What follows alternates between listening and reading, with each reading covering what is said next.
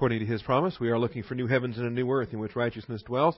Therefore, beloved, since you look for these things, be diligent to be found by him in peace, spotless and blameless, and grow in the grace and knowledge of our Lord and Savior, Jesus Christ. Our growth comes through the Scriptures. Good luck turning to Matthew 9, Mark 5, and Luke 8. For the tragic uh,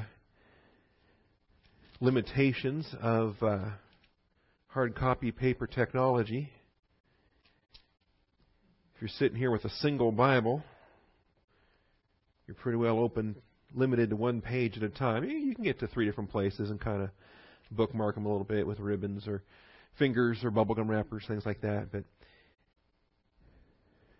for the advantages of the technological age, you can tile your windows. You have the same Bible open as many windows as you want, and uh, tile them and even have the uh, the Greek text underneath each English text Bible there. In any event, we are looking at episode 30 this morning, the raising of Jairus' daughter, uh, often referred to as a resurrection. I prefer to think of them as resuscitations or restorations to physical life.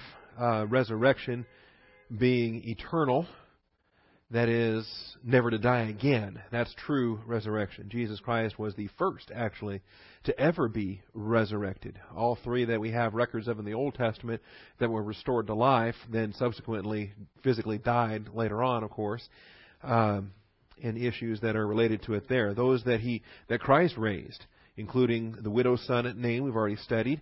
Uh, this one here being the uh, daughter of Jairus, the synagogue official. And then the third one. Who's the third one that Christ raised? Lazarus. There you go. All three of which were subject to physical death again later on, given the fact that what they were restored to was physical earthly life, not actually resurrected. The scripture says that Jesus Christ was the firstborn from the dead, that he was the very first resurrection and the guarantee of every other resurrection possible, at least according to 1 Corinthians 15 the basis for any resurrection is the resurrection of Jesus Christ. All right, so Matthew 9. Actually, if you have to pick one passage, pick Mark. We're going to use Mark 5 as our basic text. Um, it is the longest of the developments. It is very parallel to Luke. The one that's the most divergent, it's the shortest and also the most divergent in its details, is Matthew's, and uh, we'll bring those details in as we uh, as we approach them. But I like Mark's because this woman with the hemorrhage uh, really went through it, and the doctors weren't any help. And Mark lays that out pretty clear. I think Dr. Luke dodges a little bit of it there about how pathetic the doctors were. Uh, Mark just lays it out and says, you know, the doctors were useless. She had this hemorrhage for 12 years, and now finally, Christ uh, performed the miracle. So that's uh, that's where we'll be. Before we start any of this, let's take time for silent prayer to make sure that we are filled with the Spirit and equipped to handle spiritual truth. Shall we pray?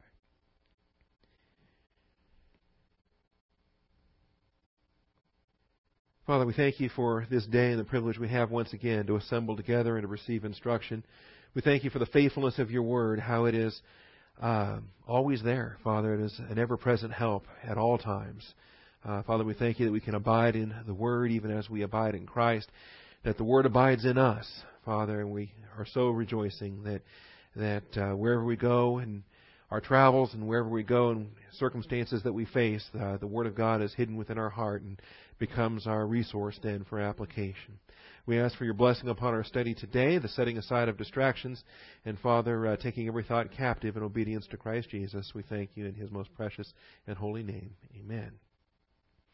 All right, get our slideshow up and running here as well. This is episode 30 in the Galilean ministry, remembering, of course, that the numbers restart with each section of the ministry. Uh, so we had different numbering systems for the uh, birth and adolescence of Jesus and John the Baptist. We had a different numbering set for the uh, early ministry of the baptizer and the co-ministry of Jesus Christ. Uh, now we are in the third main division. Really, the, the longest of the divisions is the Galilean ministry, where most of the miracles took place, where the significant discourses took place, like Sermon on the Mount and uh, the Matthew 13 parables. The, uh, we will have coming up, though, once the Galilean ministry is over, we will have the, uh, Jude- uh, the Perean ministry, and then ultimately the last Judean ministry coming up as the crucifixion approaches. All right, Jairus' daughter raised in the healing of a woman with a hemorrhage. This appears to be really two events, but we want to handle them at the same time because they are they are linked. They are linked in, in a powerful way. And all three Gospels are unanimous on this that uh, Jairus approaches him and he agrees to go to Jairus' house, and it's on the way to Jairus' house that this other woman enters the picture. Uh, that miracle is then accomplished. He has words for that other woman, and then he resumes the, the travels to Jairus' house where he restores the daughter to physical life. All right? Any questions? That's that's it. That's the whole the whole episode. There's a lot of details on the way though, so we'll take the time to do that. But all three Gospels, Matthew, Mark, and Luke, all make it very clear that these incidents are linked. And uh, uh, the healing of this woman, the hemorrhage lady, uh, the healing here is on the way to restore uh, the daughter, the little 12 year old girl, to physical life. All right, six things we're going to glean out of this. Let me just read. Tell you what, I had you go to Mark 5. Let me read the Matthew account straight through because it is the shortest, Matthew chapter 9, and it's also uh, not in the same sequence that Mark and Luke put it in. We've discussed this many times. We're not worried about the divergent details between the different gospel accounts. We expect divergent details from true, legitimate eyewitness accounts. We would be very suspicious if the accounts were word for word identical. We'd be led to conclude that there was some collusion going on and they doctored their stories to make them identical.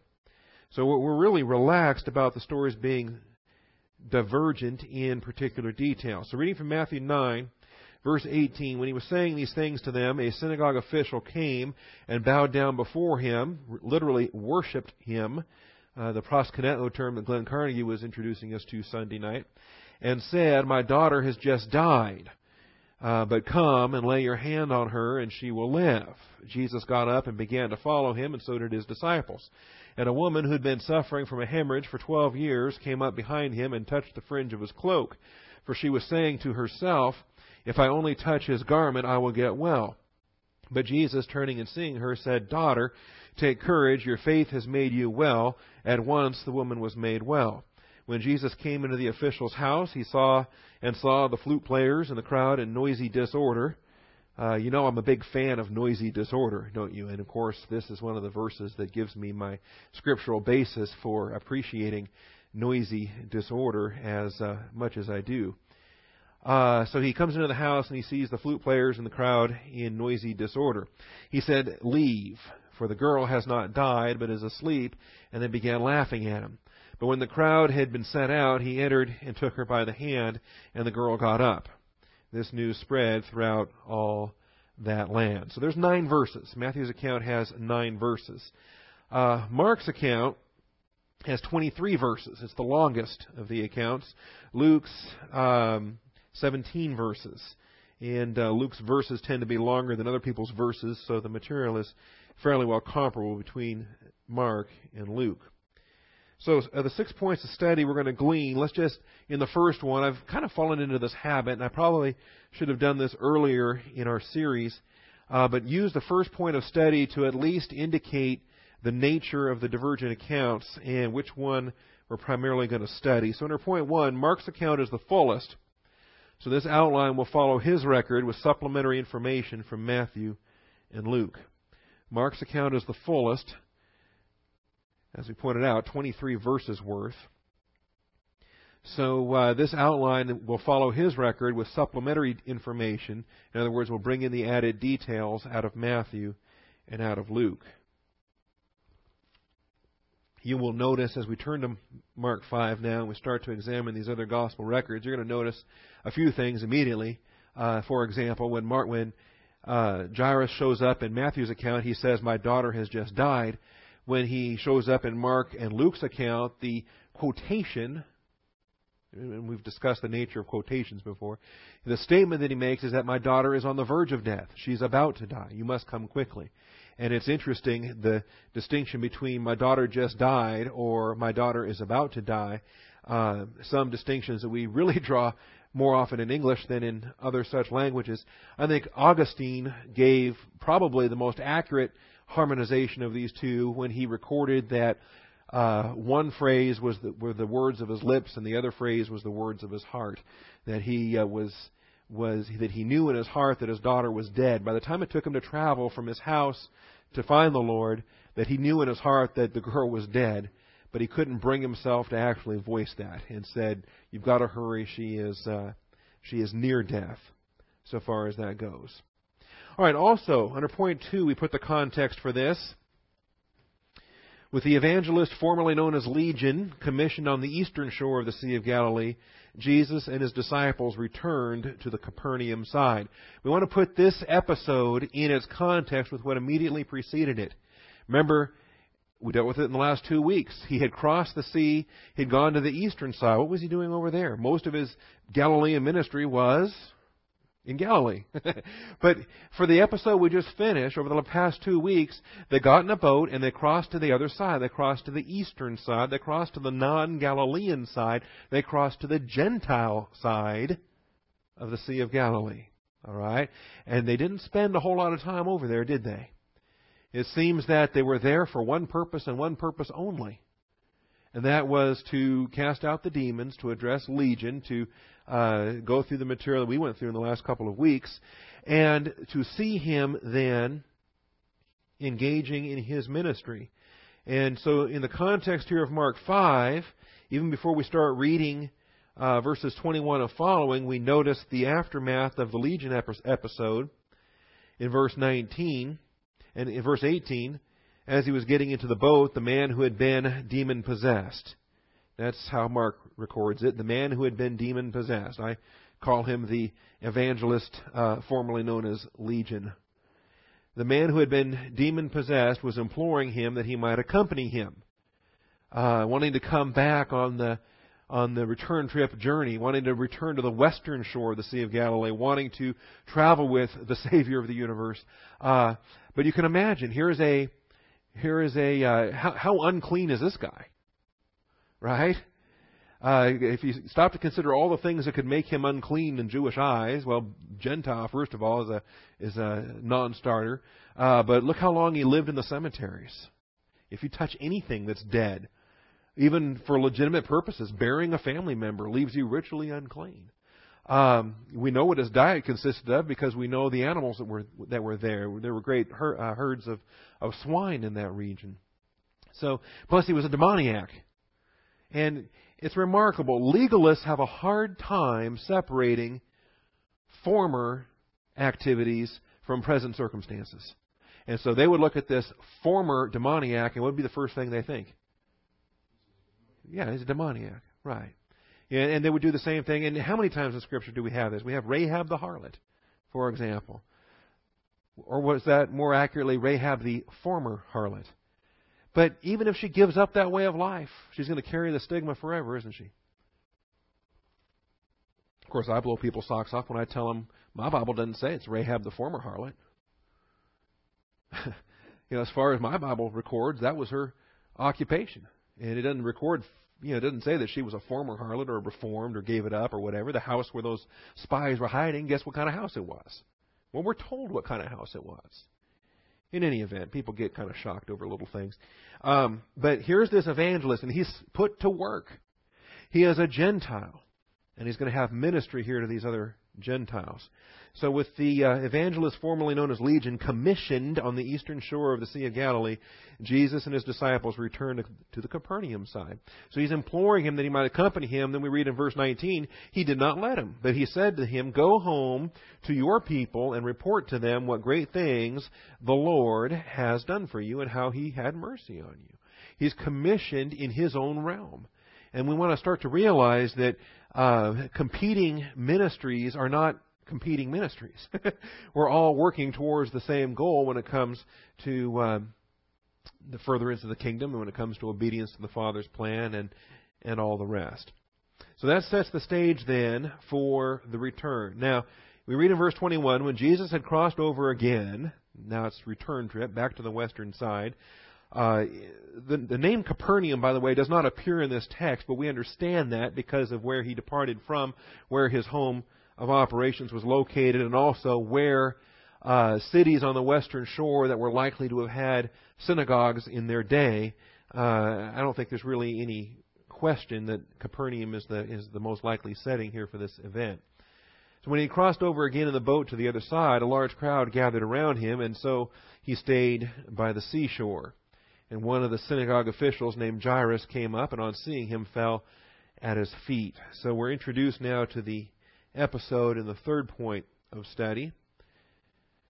The growing crowds kept Jesus near the water, but Jairus sought him out. The growing crowds kept Jesus near the water, but Jairus sought him out. We're starting to see more and more of this. The reason why they crossed the sea in the first place was because when he'd finished the, the one message that he had, when he was delivering those parables and he was sitting in a boat and the crowds were on the seashore, rather than try to get out of the boat and go to the seashore and, and, and actually stay there in Peter's home or his mother in law's home or wherever he had a place to stay there in Capernaum, uh, he just said, Hey, look, just pull up the anchor and let's let's get out of here. And they did that. See.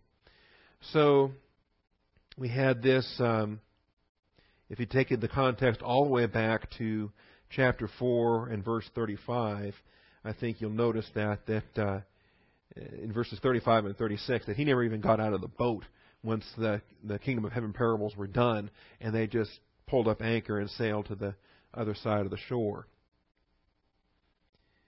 Now, hopefully these things will be, I don't know that they'll be immediately applicable for us, but these are kind of the passages that are floating through my mind as we continue to see more and more families added to Austin Bible Church as we continue to see uh, the the training ministry start to gain more traction. We start to see other things take place.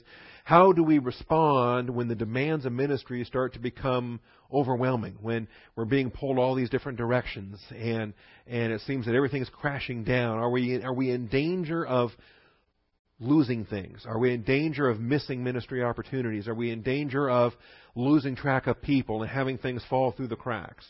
See? Um, well, these passages can be encouraging because the Lord didn't miss out. Ministry opportunities found him in different ways, such as Jairus seeking him out, such as this woman seeking him out. And the relaxed mental attitude that the Lord demonstrates in the things that he knows about and the things that he doesn't know about. These are realms that uh, I'll continue to pray over and, and dwell on, but I'm finding encouragement in them because this one episode actually is like a two sided coin. There's the ministry he knows about. He's on his way to get there to minister, to, to either heal that girl or restore her to life and so forth. But on the way there, this other thing comes along. This anonymous woman, we don't even know her name. This anonymous woman comes in, and without him even knowing about it, she reaches out and touches his clothes. And power comes out of him, and the miracle's done. See? Remembering, of course, that Jesus Christ in his humanity is limiting himself. He's not exercising omniscience. He doesn't know, in his humanity, he doesn't know who touched him. He just knows that miraculous power was, uh, was expelled and so he starts looking around to say, who did that? Who did that? On what basis can divine power be appropriated? See, without his conscious knowledge that it was taking place. So, the ministry he knows about, the ministry he doesn't know about are taking place. And this episode, I think, is very instructive for these things that I'm discussing. Because as we pursue the ministry in terms of local church, in terms of Austin Bible Church, in terms of things going on, we may be completely clueless for different things. But who's really in charge anyway? Can we have a relaxed mental attitude because of that? See? And probably it's good that more stays secret than not. Otherwise, we'd get a big fat head and we'd get prideful and, and all impressed with what we're doing. See. So keep these things in mind. I'm just kind of giving some generalized introductions here, but keep these things in mind. Uh, not only the conscious ministry where he knew what he was doing and why he was doing it in obedience to the Father's plan. Going to Jairus' house and restoring her to physical life was the Father's will, and Christ knew it, and he went there and he did it. But then the other things that he didn't know about, they're still the Father's will or the miracle wouldn't have happened. The, the power wouldn't have launched forth, and this woman with the hemorrhage wouldn't have been healed. But Jesus, in his humanity, didn't realize what was happening at the time and only found out afterwards what this woman had done when she touched him, when she touched his clothes. So um, we can draw that same application as well. If, if we're not aware that it's happening, does that mean it's not happening? no, it's happening. See, and think of the countless Bible classes where the word's being taught, the, the, the power is going forth. Does the pastor know every single way that it's bearing fruit? Of course not. Because 80 people hear a message, they scatter 80 different directions throughout the week, and, and fruit gets born and, and the word gets applied and, and Christ is glorified and and uh, the the human teacher involved in teaching that doctrine is completely clueless as to how it got applied and how Christ was glorified and how the power became effective and and what exactly it did, which is again uh, another good thing. So the growing crowds kept Jesus near the water, but Jairus sought him out. And these are the things I think we want to be able to keep in perspective. So, first of all, we can realize that, that the growing crowds are not something to brag about or, or get full of yourself with. I think that the John the Baptist disciples were really starting to get those hang-ups when they were coming to John the Baptist and saying, you know, that guy's getting more crowds than you are. And John the Baptist in John chapter 3 said, hey, a man can receive nothing unless it has been granted to him by the Father. He must increase, I must decrease. John had a wonderful mental attitude about the numbers dwindling. He said, Great. I'm glad the numbers are dwindling. In fact, I'm kind of discouraged. I still got you guys. What are you doing here? Why are you following the forerunner when he's right there? That's the Christ. That's the one I was sent to, to, to proclaim. What are you hanging around me for? So, the numbers. If they if they come, great, stay faithful. If they if they dwindle, great, stay faithful. The Father's in charge of that. If you're feeling overwhelmed, stay faithful. Father knows you're overwhelmed. He knows that you got the numbers you got. He knows you got the capacity to handle it, or he wouldn't have sent you those numbers. And so forth. And you can trust that the work that he wants for you to do will find you. He will find you. He will not allow His purpose to be thwarted because you get your head spinning and you can't keep track of all the details. Jairus seeks him out. This woman seeks him out. Jesus isn't falling short anything he's expected to do on this day or any other day. And we can trust the same thing too in our ministries. So here comes Jairus. Now he's called a ruler of the synagogue, uh, or a synagogue official. That's how the New American Standard renders it. A synagogue official. Anybody here ever been to a synagogue? Do you know how synagogues work? No. And even if you knew how synagogue worked today, do you know how synagogues worked in the first century? Well, it's called an archi synagogos. And the archi, no, it's not from the song that Noah built the arky arky.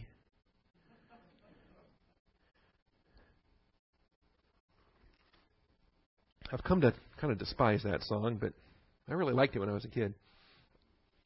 The archy is our, our rulership term. Let's get rid of blue.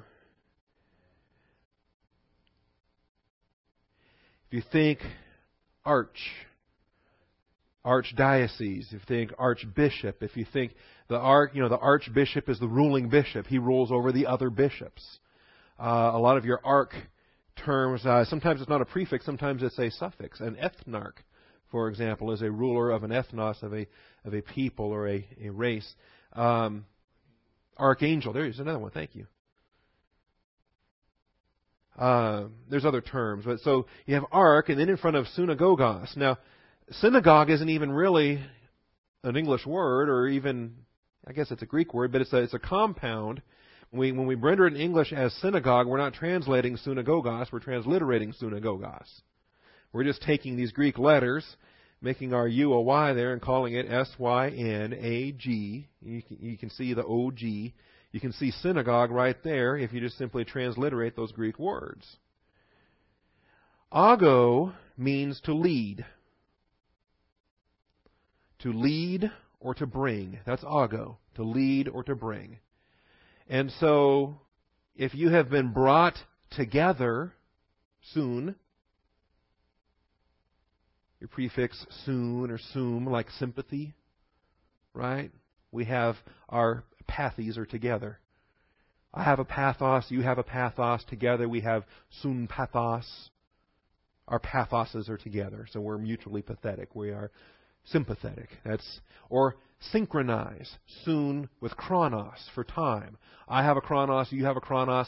Our, our chronologies come together and they are soon synchronized. All right. Well, here's sunago. Sunago means we've gathered together.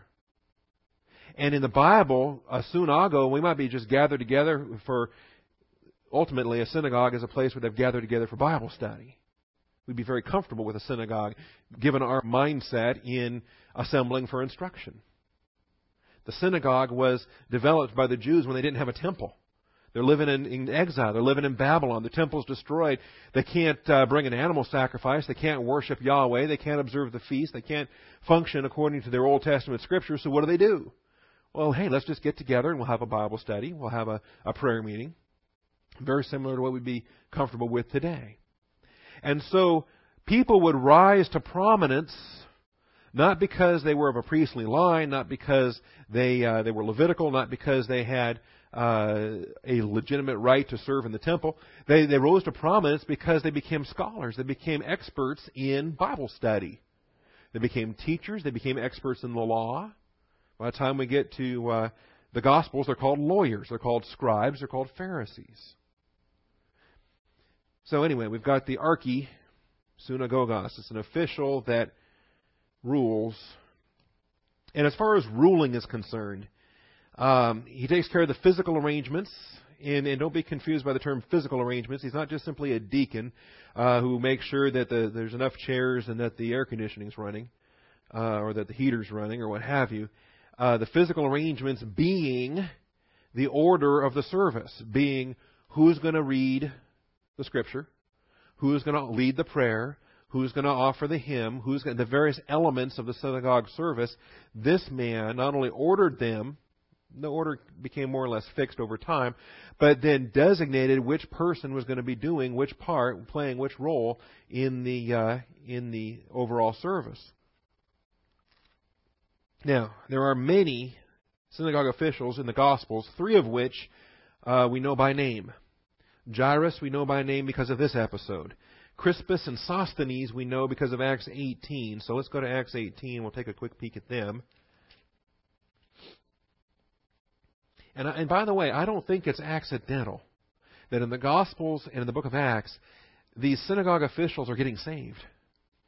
Because of the nature of who they are, they are Bible students. They are those that are carefully studying the, their Bible, which for them was Genesis to Malachi, the, the, the law, the writings, and the prophets. And, and by putting it all together and comparing Scripture with Scripture, they were coming to have an understanding about who this coming Messiah was going to be. And then when the Christ was revealed, I, I don't find it coincidental that if they have positive volition to God's word in the first place, that uh, that they're going to identify Jesus as the coming Christ. The ones that had the biggest hang-ups were those that abandoned their Bible study for the, the political connections. Those that got involved in the legalism of the of the, the machine rather than the basics of the Bible study, and that's why most of the Pharisees were blinded to the whole to the whole reality of who Christ was. But in, in Acts chapter 18, we've got a couple of these guys here, and if I could just spot them real quickly. Uh, he left Athens and he comes to Corinth, and um, he's going to settle there. And because he has been separated from Titus, uh, from uh, Silas and Timothy, he ends up he, he has to do some tent making, and uh, literally he is a tent maker. That's why we today we call it tent making, regardless of what your career is. When I was working in the jail, that was tent making. Uh, Todd Kennedy's a, a veterinarian. That's called tent making. Uh, uh, whatever you do outside the church for income is called tent making these days, because that's what Paul did when he was working outside the ministry to bring in the the needed funds. And uh, so this took place here in Corinth. That's where he met Priscilla and Aquila. Wouldn't you know it, they were also tent makers. There's a coincidence for you. See, God put these tent makers in Paul's periphery so that not only could they have earthly careers together, but uh, they became great ministers in their own in their own right. But we notice Crispus is introduced here in verse eight. Um, you'll notice though in verse seven, he left there and went to the house of a man named Titius Justus a worshiper of God whose house was next to the synagogue. Well, there's a coincidence. A born again believer, a church age believer, a member of the church, part of the bride of Christ, and he happens to live next door to the synagogue. Where you got a lot of Jews who had who were looking forward still to the coming Messiah, but had not yet identified that Jesus is not just the coming Messiah, he's the one who came, who accomplished the work of salvation. And so Crispus, the leader of the synagogue, the archisynagogos of Corinth, believed in the Lord with all his household, and many of the Corinthians, when they heard, were believing and being baptized. And so it had that domino effect because Crispus was so respected. He was a synagogue leader, he was a teacher, he was an expert in the things of the, the Bible that he knew about, which was the Hebrew Bible.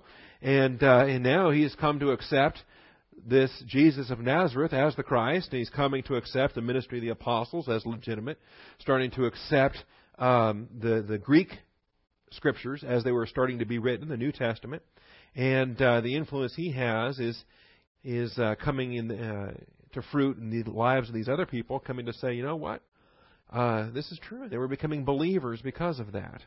So Crispus is mentioned here. Um, anyway, this will then result in much conflict, which is described here. They uh, in verse 12 while Gallio was proconsul of Achaia, the Jews with one accord rose up against Paul and brought him before the bema, brought him before the judgment seat. And in fact, we've even got photos we're looking at now for the uh, the new Judgment Seat of Christ book, and we've got uh, the 2,000 years later. The the ruins of that bema are still visible, and there's some wonderful photographs of uh, of this very verse we're looking at. Uh, later on, though, down in verse 17, we've got another synagogue leader. Uh, so we read here in verse, uh, yeah, the Gallio didn't care. He was not sympathetic. He basically he blew them off. He says, "I don't care. None of my business." Uh, he says, "Look after it yourself. I'm unwilling to be a judge of these matters." And he drove them away from the judgment seat. Basically, he just threw them out of his court. He says, "This is a religious spat you guys, you Jews are having with those guys, and, and I don't want to be any part of it. Get out of here." So they all took hold of Sosthenes, the leader of the synagogue, and began beating him in front of the judgment seat. But Gallio was not concerned about any of these things. Who cares? Doesn't bother me any. Okay? We looked at that verse, by the way, in our recent completed study on caring, where you can have a non caring attitude for entirely the wrong reasons. Now, early in the chapter, Crispus was the archisynagogos. Later in the chapter, now Sosthenes is the archisynagogos. You start to wonder, well, how did that happen? See, you realize that these synagogues had to keep replacing their leaders. Every time one of them got saved, they'd get thrown out of the synagogue. Get out of here, you heretic. And they would lift up somebody else to become the leader of the synagogue. Those faithful Jews who, of course, wanted to study their law of Moses. They wanted to study their, their law and the writings and their prophets, and they, they were going to hold fast to the fact that, that Jesus guy was a heretic and he was crucified for his blasphemy and all of that. And so every time a synagogue official got saved, he was thrown out and they replaced him. And then he got saved. you goodness, what's going on here? what do we got to do? So, uh, got to start beating him. Let's set an example. Let's see if we can discourage any more of this foolishness. You know, if you're going to follow after Christ, you're going to pay a price as far as these Jews are concerned. And you and you know you have to wonder. People had to make that decision. Am I going to believe in the truth, even if there's a beating that I have to endure because of that, or am I going to look at that beating and say, no, I don't want any part of that? But at least by looking at it, you realize Sosthenes believed it. Crispus believed it.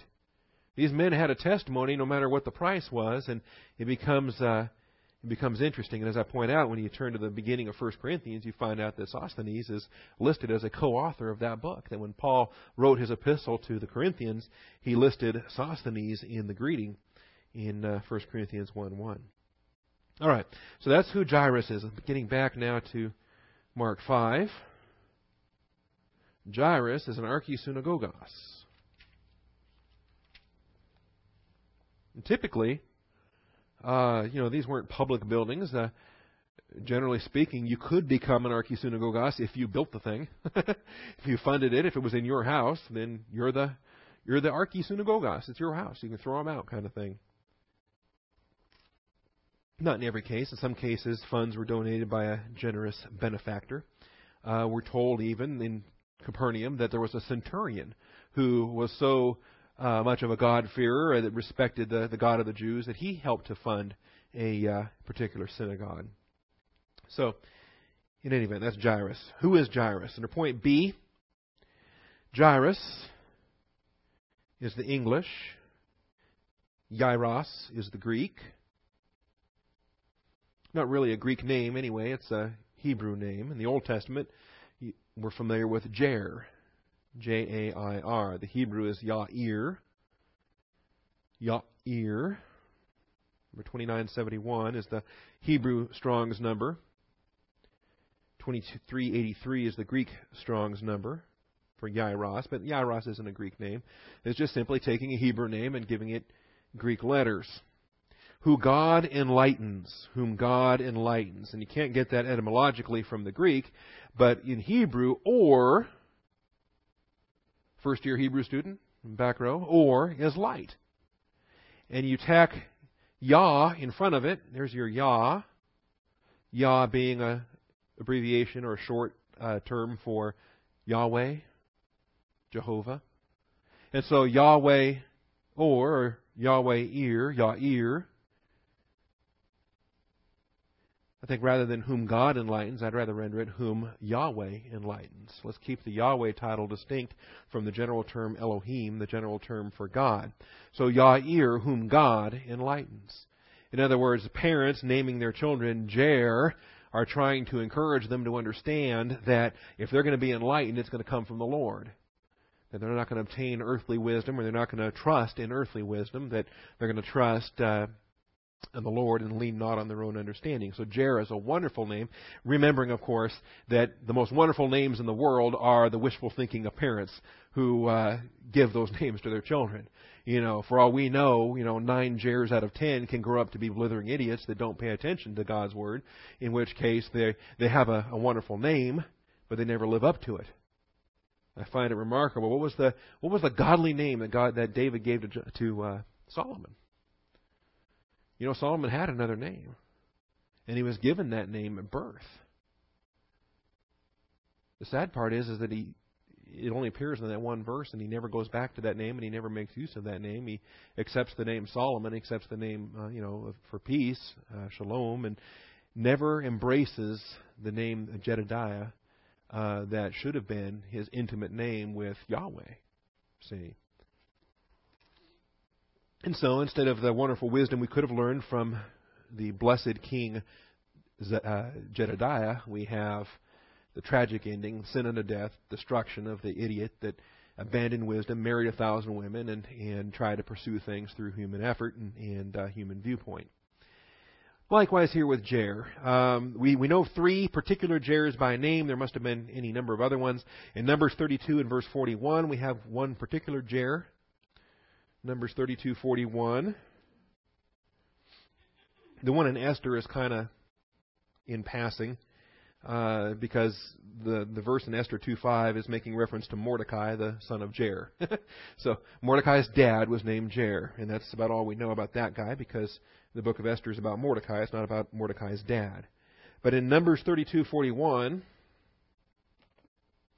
we're told about a leader here. Um, Moses gave Gilead to Machir the son of Manasseh, and he lived in it. And Jair, the son of Manasseh, a tremendous hero. Remember, they were given the land on the west side of the Jordan, but before they entered it, Manasseh, remember, two and a half tribes said, you know something? Um, we've got a lot of cattle, we've got a lot of, of, of livestock, and this part here east of the Jordan is uh, is uh, more suited to our cattle than the land to the west of the Jordan. So if we if we forsake any land allotments on the west of the Jordan, can we take a land allotment here on the east of the Jordan. And Joshua gave them permission, said, okay, that's, you know, you're between the, the river of Egypt and the great river Euphrates. It's still part of the Abrahamic land grant. It's not on the western side of Jordan, but that's okay. It's on the eastern side under permissive will. Sure, here you go. He says the only deal is, of course, you're still going to come fight the wars with us on the western side of Jordan. And when the wars are done, then you can go back to the eastern side and take this land. So they made that agreement, and they were fine with that. And it's interesting, though, when it comes to actually conquering that land, Jair was a significant hero in those uh, in those battles. Jair, the son of Manasseh, went and took its towns and called them Havoth Jair. You know, if you conquer the towns, you get to name them after yourself. The uh, villages of Jair. And then Nobah went and he took uh, these regions and he got to call them after his name and so forth. Yeah, you'll notice there's not a lot of villages out there named after Bob because I haven't gotten around to conquering them yet. I intend to at some point. I just haven't gotten there yet. In Judges 10, we're introduced to another Jair. Judges 10, verses 3 through 5. Um, given that this guy shows up in the book of Judges, who do you think this guy was? He was a judge. All right. Judges 10. After Abimelech died, Tola, the son of Puah, the son of Dodo, a man of Issachar, arose to save Israel, and he lived in Shamir, in the hill country of Ephraim. And he judged Israel 23 years. Then he died and was buried in Shamir. After him, Jair. Notice, Jair the Gileadite. Gilead was that region that the first Jair had conquered and named after him. And so he's uh, named, or he has the namesake of that first Jair, but here's another Jair, the Gileadite. He arose and he judged Israel 22 years. See. He had 30 sons who rode on 30 donkeys, and they had 30 cities in the land of Gilead that are called Havoth Jair to this day. And Jair died and was buried in Kamon. Some have tried to identify the two Jairs as one and the same. I, I don't think the timing's right. I think there's too many years in between. That uh, the Jair who conquered, who named it Havoth Jair, uh, is the namesake for this one. And I think the title Jair the Gileadite is a good giveaway too. The other guy was Jair from Manasseh. This is Jair the Gileadite. I think they're two separate Jairs. Anyway, 30 sons on 30 donkeys.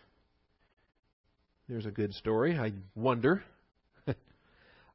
you know, a part of me, of course, understands that polygamy is not God's directive will, that polygamy under permissive will was allowed and it wasn't the most ideal. In fact, it brought around hardship and so forth.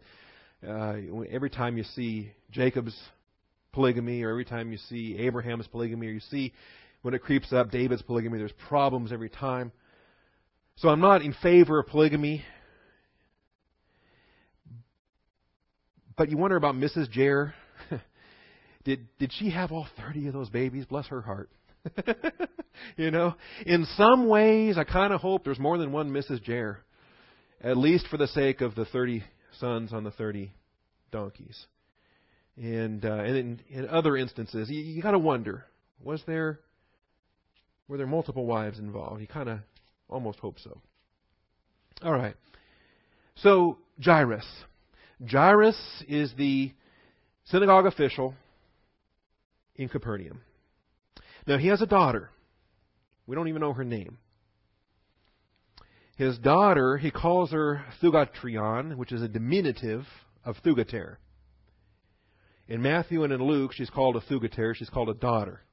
But in Mark's record, he calls her his little daughter. And the term there is the diminutive form of daughter. It's Thugatrion. We do the same thing. Every language has diminutive forms.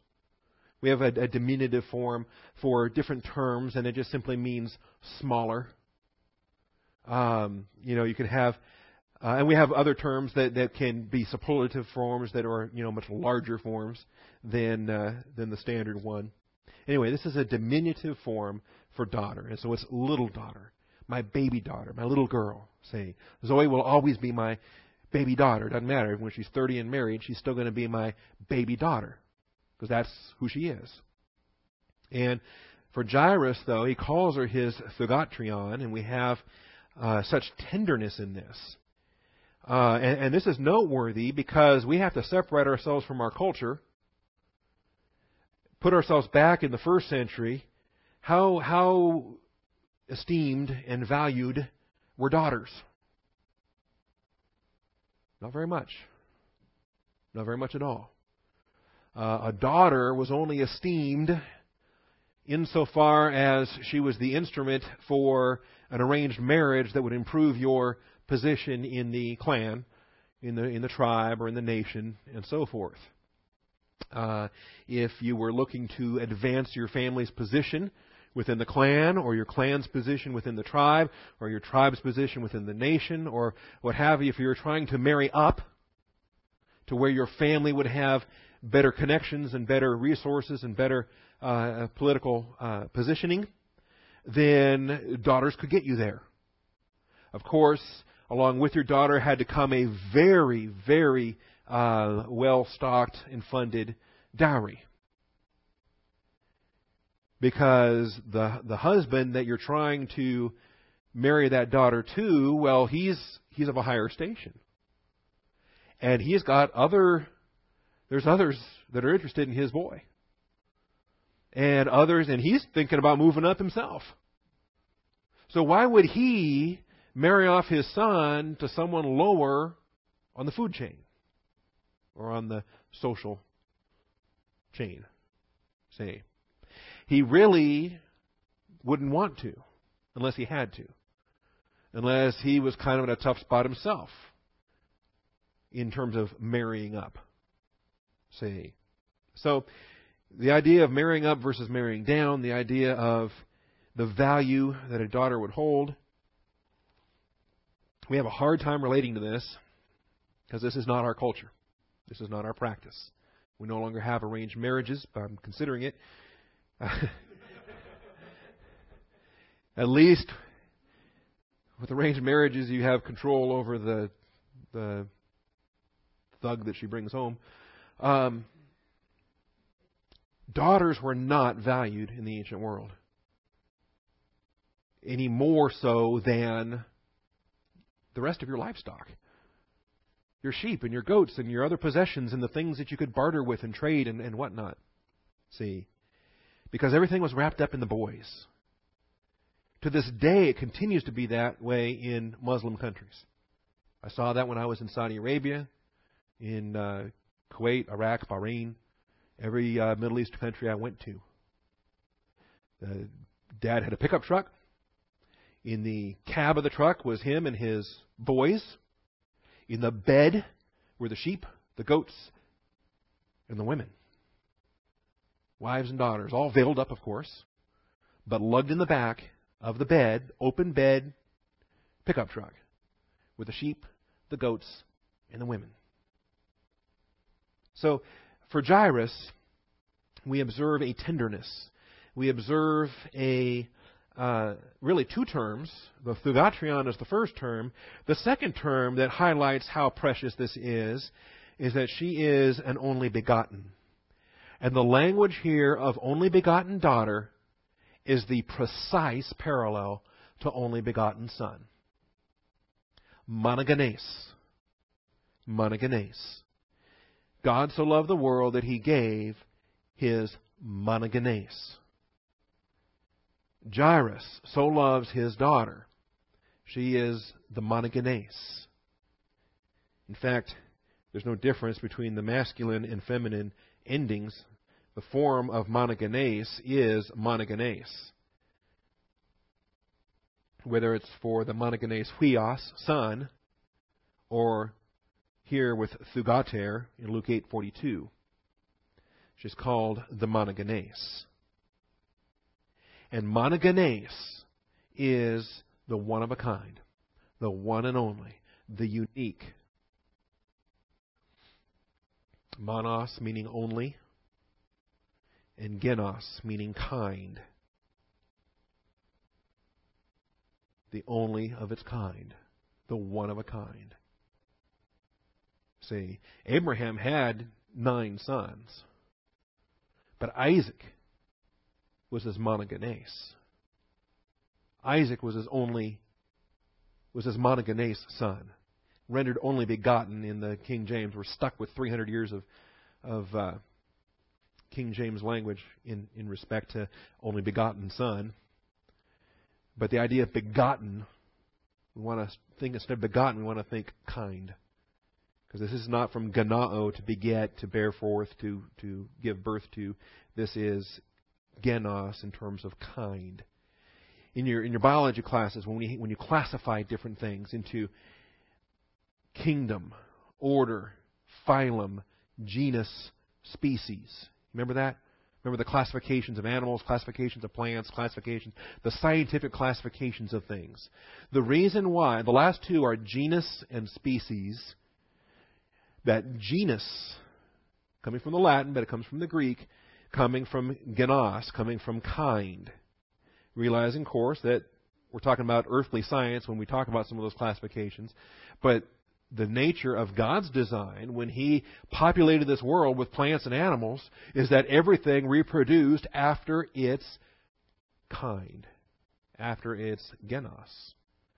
And so here is a monogenos, something of which there is no other of its kind. For God the Father, there is no other of its kind. There is no other God the Son in whom He has been eternally well pleased. For Abraham, there is no other son of his kind. He had nine sons. Ishmael he had from, from uh, Hagar, and Keturah gave him seven more sons after the death of Sarah. But Isaac was the son of promise. Isaac was the miracle baby. Isaac was the son of his uh, revigorated sexual life after years of sexual death. Isaac was the son of promise to the elderly Sarah in the deadness of her womb. Isaac was the one of a kind. He wasn't the only begotten, he was one of nine sons. So you see why only begotten, and yet the scripture calls Isaac the only begotten son. Hebrews chapter 11, Abraham by faith offered up his monogenes, one of a kind. And so the term, beyond just the diminutive thugatrion that shows tenderness, the concept of monogenes, the only begotten, is extraordinary. Because he is on the verge of losing his only begotten. And he comes to the only begotten of God the Father. And trust me, the love of the Father for the only begotten is very much on the mind of Jesus Christ throughout his earthly ministry. When he raised the widow's son at Nain, remember that story? You know, that boy was an only begotten. Likewise here, the only begotten. We also notice she was 12 years old. She was 12 years old. Is that number jumping out at you at all? We'll come back to this. Let's, we still got some time, and I'm gonna. I'm a, I'm a legalist. So I'm gonna go late because I started late. The um, as we read here in, in further down in chapter five, look at verse 25. A woman who had a hemorrhage for 12 years. hmm. Good thing that daughter wasn't 30 years old. you wonder how long would that woman have suffered? the, the, the linking between the, the, the seemingly disconnected miracle on the way and the miracle once he got there is extraordinary. Twelve years. This girl's 12 years old. This woman suffered from the hemorrhage for 12 years. I think some of the uh, some of the perspective that can get placed on things Particularly age is a good way to do it, particularly at younger ages. When you when you think of children and the things they're faced with, the tests they face, are they are they are they big deals? Yeah, to them they are. Yeah, to them they're huge. To them they're absolutely huge. But with an adult perspective, you look back on it, was it really all that big of a deal? Of course not. It was a child's test for a child's frame of reference for a child's application. And because the child passed that test in victory, applying the Word of God, they were equipped to handle bigger and bigger tests. And hopefully, by the time they become adults, they're equipped to handle adult testing because they've been trained to handle the, the childhood testing along the way.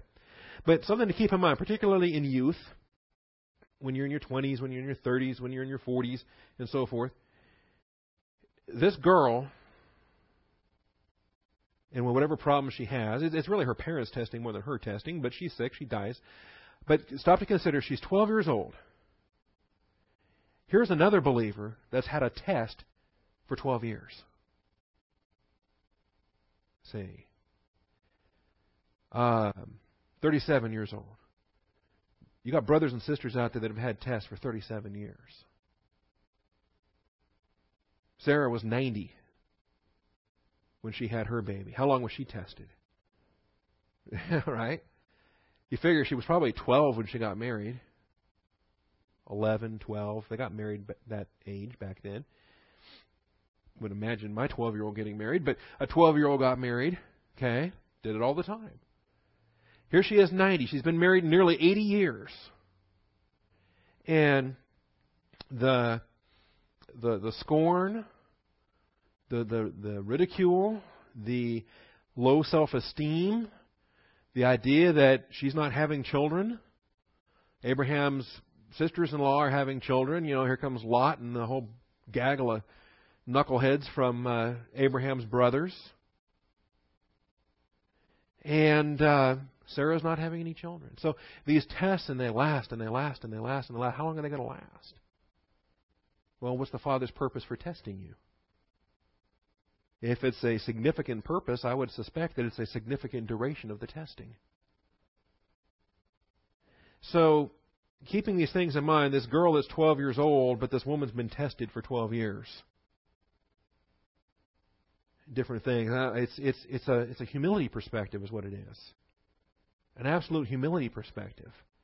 If, if I'm ever on the verge of some kind of self pity party or other idiot thing like that, I love the, the opportunity that I have to pick up a phone and call somebody, a pastor friend that's been a pastor for 50 years or a pastor for 60 years. And I'm reminded, you know what? This guy's been a pastor longer than I've been alive. what am I whining about? See, pastor coming up on his 50th anniversary of being a pastor, and uh, this church in Kansas. They only have three pastors, but they're a young church got started 100 years ago. They had their 100th anniversary in 1998 because they got founded in 1898. They've had three pastors during those 100 years, including the current pastor who's coming up on his uh, 50th anniversary in, in 2008. He could count this year, really, because in 1946, no, 1956, he started as an assistant pastor. But it wasn't for two years later in 1958 that he became the senior pastor. So that's what he's counting for his 50th anniversary, is 2008, rather than count this year. I mean, if it was me, I'd be counting this year. I'd count those two years where I was an assistant. Goodness, if you're that close to 50. In any event, this girl, 12 years old, this woman, 12 years of testing. All right. Appreciate that. Somebody waited until 11:02 because they had respect for the Word of God. And then I went and blew it by preaching past the top of the hour. That's my fault. Let's pray. Father, I thank you for the truth of your Word. I thank you for your faithfulness. I thank you, Father, for the lessons that we're learning. Not only the lessons of Jairus and his love for his daughter, Father, but uh, this woman and her faith to reach out and touch Christ and to knowing that He was the source of healing, knowing that He was the uh, object of faith. And she appropriated that power for herself. And Father, I thank you that we have the same opportunity to appropriate power for ourselves. We do so through prayer. We do so because Christ is the object of our faith. And Father, I pray that we would come to learn these lessons, and I thank you in Jesus Christ's name. Amen.